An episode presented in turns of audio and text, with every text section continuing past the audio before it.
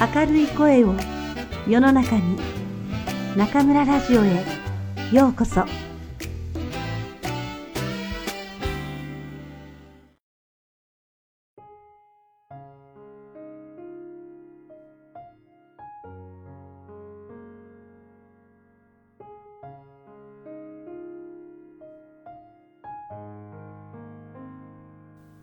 鈍感力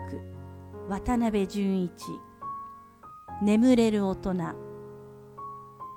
よく眠りすっきりと起きられる。この睡眠力こそ人間の基本的な能力そのものです。睡眠力なくして人間が健康であり人を愛し仕事に専念することはできません。よく眠れること。これもまた紛れもなく才能なのです。数ある鈍感力の中でもその中心となるのが眠れることです。これを睡眠力と名付けると睡眠力はすべての健康と活動の源です。睡眠力なくして人間が健康であり人を愛し仕事に専念することはできません。よく眠れることこれもまた紛れもなく才能なのです。6万時間の損。はじめに睡眠力と言いましたが、これは単に眠ることだけではありません。それと同時に、すっきりと起きられる覚醒力も必要です。よく眠り、いつでもすぐ起きられる。このためには、まず、しっかり眠ることが大切で、ここでは、この両方を含めて睡眠力と呼ぶことにします。寝つきが良くて寝起きがいい。この睡眠力を持っている人に対して、寝つきが悪くて寝起きが悪い睡眠力の劣っている人は人生においてどれほど損というかマイナスを被ることか。その大きさは容易に計算することができません。しかし今一般の人が1日7時間眠るとして計算すると床についてすぐ眠れる人と2時間ぐらい悶々として眠れず目覚めた時にまた2時間ぐらいぼーっとして仕事ができない人とでは1日に4時間の差が生じます。これを1ヶ月を30日として計算すると120時間。1年にすると1440時間。一生で見ると人が最も活動する20歳から60歳の40年間だけを見ても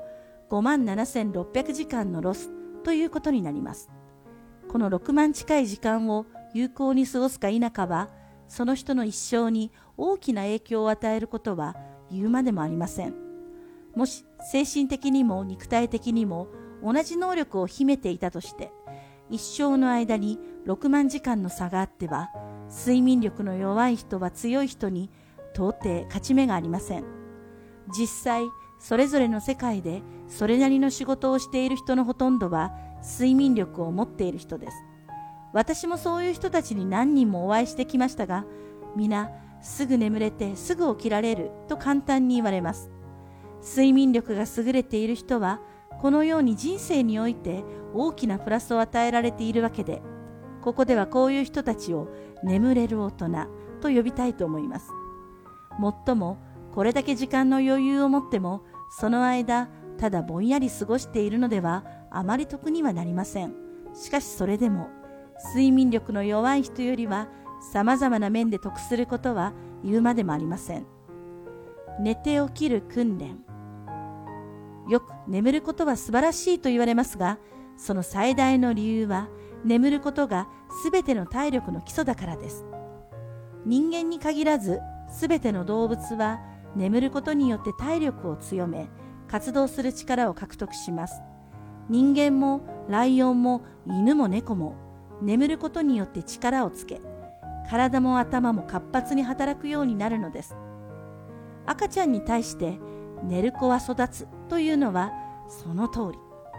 まさしく眠りは成長の原点です。さらに眠りの素晴らしいところはそれによって体力を回復できることです。どんなに疲れて身も心も消耗しきっていても8時間ないし10時間こんこんと眠り続けたらそれ以前と同様の体力を回復することができます眠ることは単に眠っているだけではなくその間に失われた体力を回復しているのです。人間が夜眠るのは一日の疲れを癒すためです。そして一晩ぐっすり眠ったら、翌日また爽やかな気分で仕事や家事に立ち向かうことができます。かつてというより今もあると思いますが、眠らせない拷問というのがありました。小さな部屋に人間を閉じ込め、絶えず光や甲高い声を浴びせて眠らせないのです。これを繰り返されると、いかに強靭な人も睡眠をとることができず、精神がズタズタに切り裂かれ、ついには発狂します。このことからもわかる通り、睡眠は体を休めるだけでなく、頭の精神の休養にもなるのです。眠らなければ人は頭が動かず、ついには精神に異常をきたします。幸い、私はよく眠れます。床について2、30分はおろか10分くらいで眠ってしまいます。無論、疲れた時はいわゆるバタン9といった状態です。これは若い時からそうで今も同じです。これには特別の仕掛けはいりません。床に横になっても椅子に腰掛けていても楽な姿勢で目さえ閉じていれば眠れます。もちろん疲れていればという状態のもとでですが。したがって遠くの公園に行く時など前夜伸びすぎたり遅くまで仕事をしてあまり眠っていない時ほどよく眠れます。それもまず空港まで車で行く間中眠り、着いて飛行機に乗るとまた眠り、そこから会場までの車の中でまた寝て、会場に着いた頃ようやくすっきりして予定通り公演を終えることも少なくありません。こういう私を見て秘書の M 君は呆れていますが、私はこれを睡眠力という才能だと思っています。実際、この才能があるから、ここまで持ってきたとも言えます。もちろん、寝起きもよく、目が覚めて一度顔でもこすれば、たちまちすっきりします。実際そうでなければ起きてすぐ公演などできません。私がこういう睡眠力をつけた原点はかつて医師だった頃の訓練のおかげと言ってもいいかもしれません。大学病院にいた頃私は外来や入院患者を見ながら夜は様々な動物実験をしていました。その中に犬に2時間おきに注射をするという仕事がありました。昼はもちろん夜中もですがこの夜の注射は答えました。正確に2時間ごとにするためにはほとんど徹夜で起きていなければなりませんがそれでは疲れて昼の仕事ができませんと言って寝てしまうと寝過ごすかもしれない。こういう時多くの仲間は麻雀をしたり囲碁や将棋などをしていましたがこれでは夜通し起きているのだから疲れます。そこで私は2時間ごとに起きる練習をしたのです。まずその時間に起きるためにビールを飲んで小便をせず、尿意を覚えて起きるようにしたのです。それでも初めの頃は寝過ごしたり、トイレが空いてない夢を見て慌てるなど、いろいろありましたが、最後に考えついたのが、2時間後に起きるんだぞ、と自分に何度も言い聞かすことです。結果としてこれが一番有効で、次第に守れるようになりました。おかげで私は今でも、だいたい決めた時間に起きることができます。無論、医局にはきちんと起きられない仲間もいました。しかし、寝つきが良くて寝起きがいいのが外科医の鉄則です。なぜなら、当直の夜、いつ、いかなる時に急患が運ばれてきたり、入院患者の容態が急変するかもしれません。そんな時、看護師さんに、先生、起きてください。と何度も言われてようやく起きても、半分眠っていては、その間に患者さんは命を落とすことになりかねません。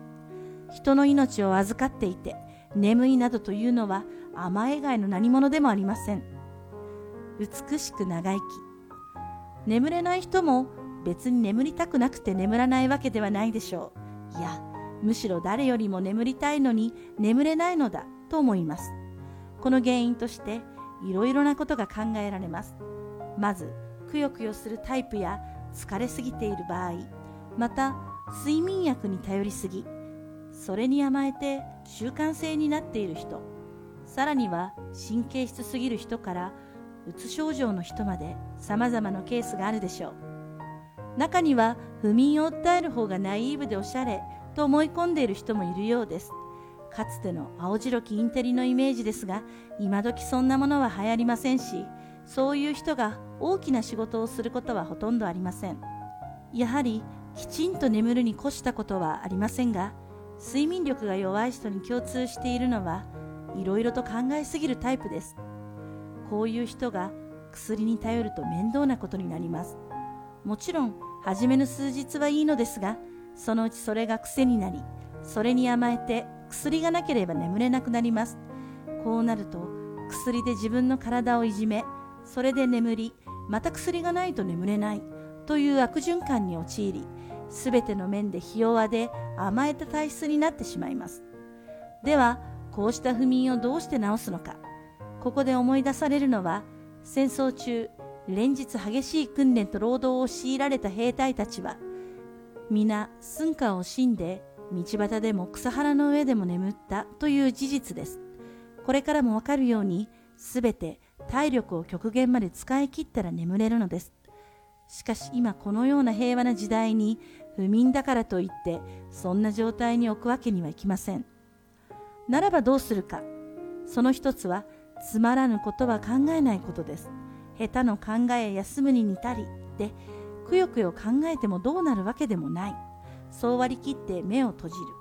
そして今一つ眠れないからといって焦らぬこと不眠の人の多くは眠れないけど早く眠らなければという脅迫観念に悩まされていますそれを断ち切るには寝るのはやめようと逆の発想をすることです。もちろんこれでますます眠れなくなるかもしれませんがそれを繰り返しているうちにいずれ眠れるようになるはずです。なぜなら眠りは人間に備わった自然の本能なのですから。それにしても世の中には不眠のかけらもなくよく眠る人がいます。私の知っているおばさまもよく眠る人で車に乗って話していておや返事がないなと思って横を見るともうすやすやと眠っているのです。なんと素晴らしいことかと呆れて感心しているのですがこの方は電車やバスに乗ってもすぐ眠れるとのこと。先日仲間との某温泉への一泊旅行ではバスが発車した途端に眠って温泉に着いたらパッチリ目が覚めたとか。彼女のことですから宴会の時はさあ食べましょう。と真っ先に箸をつけ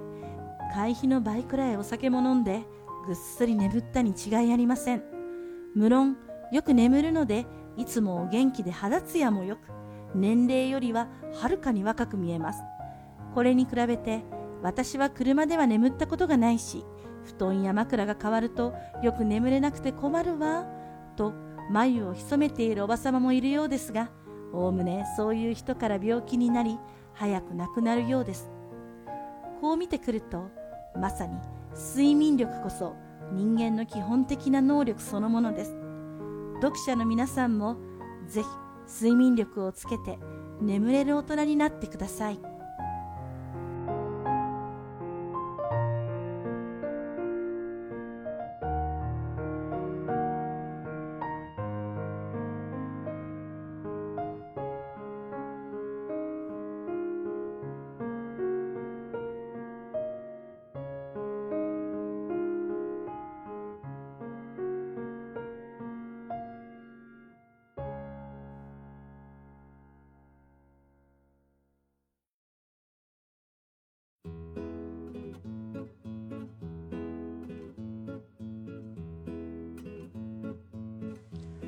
皆さんこんばんは。今夜も中村ラジオへようこそ。私は当ラジオ局のディスクジョッキー中村です。今日は夏至の日。1年で一番昼の時間が長い一日です。武漢は梅雨の中休み。部屋の外ではここぞとばかりおじさんたちが草刈りをしていて辺り一面草の青臭い香りがしています。期末テストも一つ一つ終了していき今学期も徐々にフィナーレの気分になってきましたがとなるとやってくるのが日本語能力試験です。受験生の皆さん準備はいかがですか？テストは答えがあるものですから成功する方法は必ずあります。あと10点あればなんとか合格できるかもしれないと思うあなたは今から模擬問題の文字5位のところだけを集めてミスがなくなるまで解いてみましょう。この方法が短期間で最も早く効果が出るはずです。そしてとにかく明るく前向きにくよくよしないこと。これが一番です。今回の鈍感力では眠れる力がテーマになっていますが私も不眠で悩んだことはほとんどないですね。というかどうやったらもっと睡眠時間を減らしても大丈夫かと本気で調べたりする中村なんですけど午後の10分間お昼寝や移動の時は DD ダチュアやヨープーを使って車の中で細切れに寝ては体力温存に努めています。人間自分に合ったいい睡眠と気分の良い食事が何よりも重要ですね。睡眠時間といえば猫の睡眠時間は人間の2倍以上で子猫時代は18から20時間。大人になっても14時間も眠るんだそうですよ。猫という呼び名も寝る子の猫から来ている説があるとか道理でうちの丸とカッパも暇さえあればうとうとしているんですね。その寝姿が何とも言えず可愛くて癒されるんですがそのカッパちゃん今ちょっと困ったことになっているんですよ。まずはママの丸とじゃれ合ってるうちにあちこち噛まれちゃって目の上には大きな傷がボクシング選手みたいに2つできちゃったんです。ハゲまでできちゃって女の子なのにね。それだけじゃなくて顎の下にも人間でいうところのニキビができちゃってこれまた毛が抜けて結構大きなハゲができちゃったんです。獣医さんに相談して薬を購入したんですがそれが1つ180元もするんですよ。くんくんが使ってる日本のライオンが出してるニキビ治療薬だって60元ぐらいなのにお猫様はその3倍。全く痛い出費です。でも可愛い寝姿を見ていたら一刻も早く直してあげたくなってついつい財布の紐が緩んでしまう親バカ猫バカの中村です。出費といえば先週はリュウヤオパーの大安売りでしたね。私も天猫と人丼の計略にまんまと乗せられてエアコンや扇風機を最新のものに買い替えました。これで暑い武漢の夏も問題なしになりましたよ。特に今回一番買ってよかったのは除湿機です。武漢が暑いところというのは皆さんご存知だと思うのですが実は気温よりも湿度の高さが強烈で部屋の中が湿度80%近くになる蒸し風呂状態なんです。それでついにこの機会に除湿機を買いました。結果はすこぶる良好。短時間でこんなにたくさんの水がたまるなんて驚きました。蒸し暑いところにお住まいの皆さんぜひお試しくださいね。6月も残すところ1週間。皆さんストレスがたまりやすい時期ですが上手に気分転換して乗り切りましょう。それではまた次回。ここでお会いしましょう。おやすみなさい。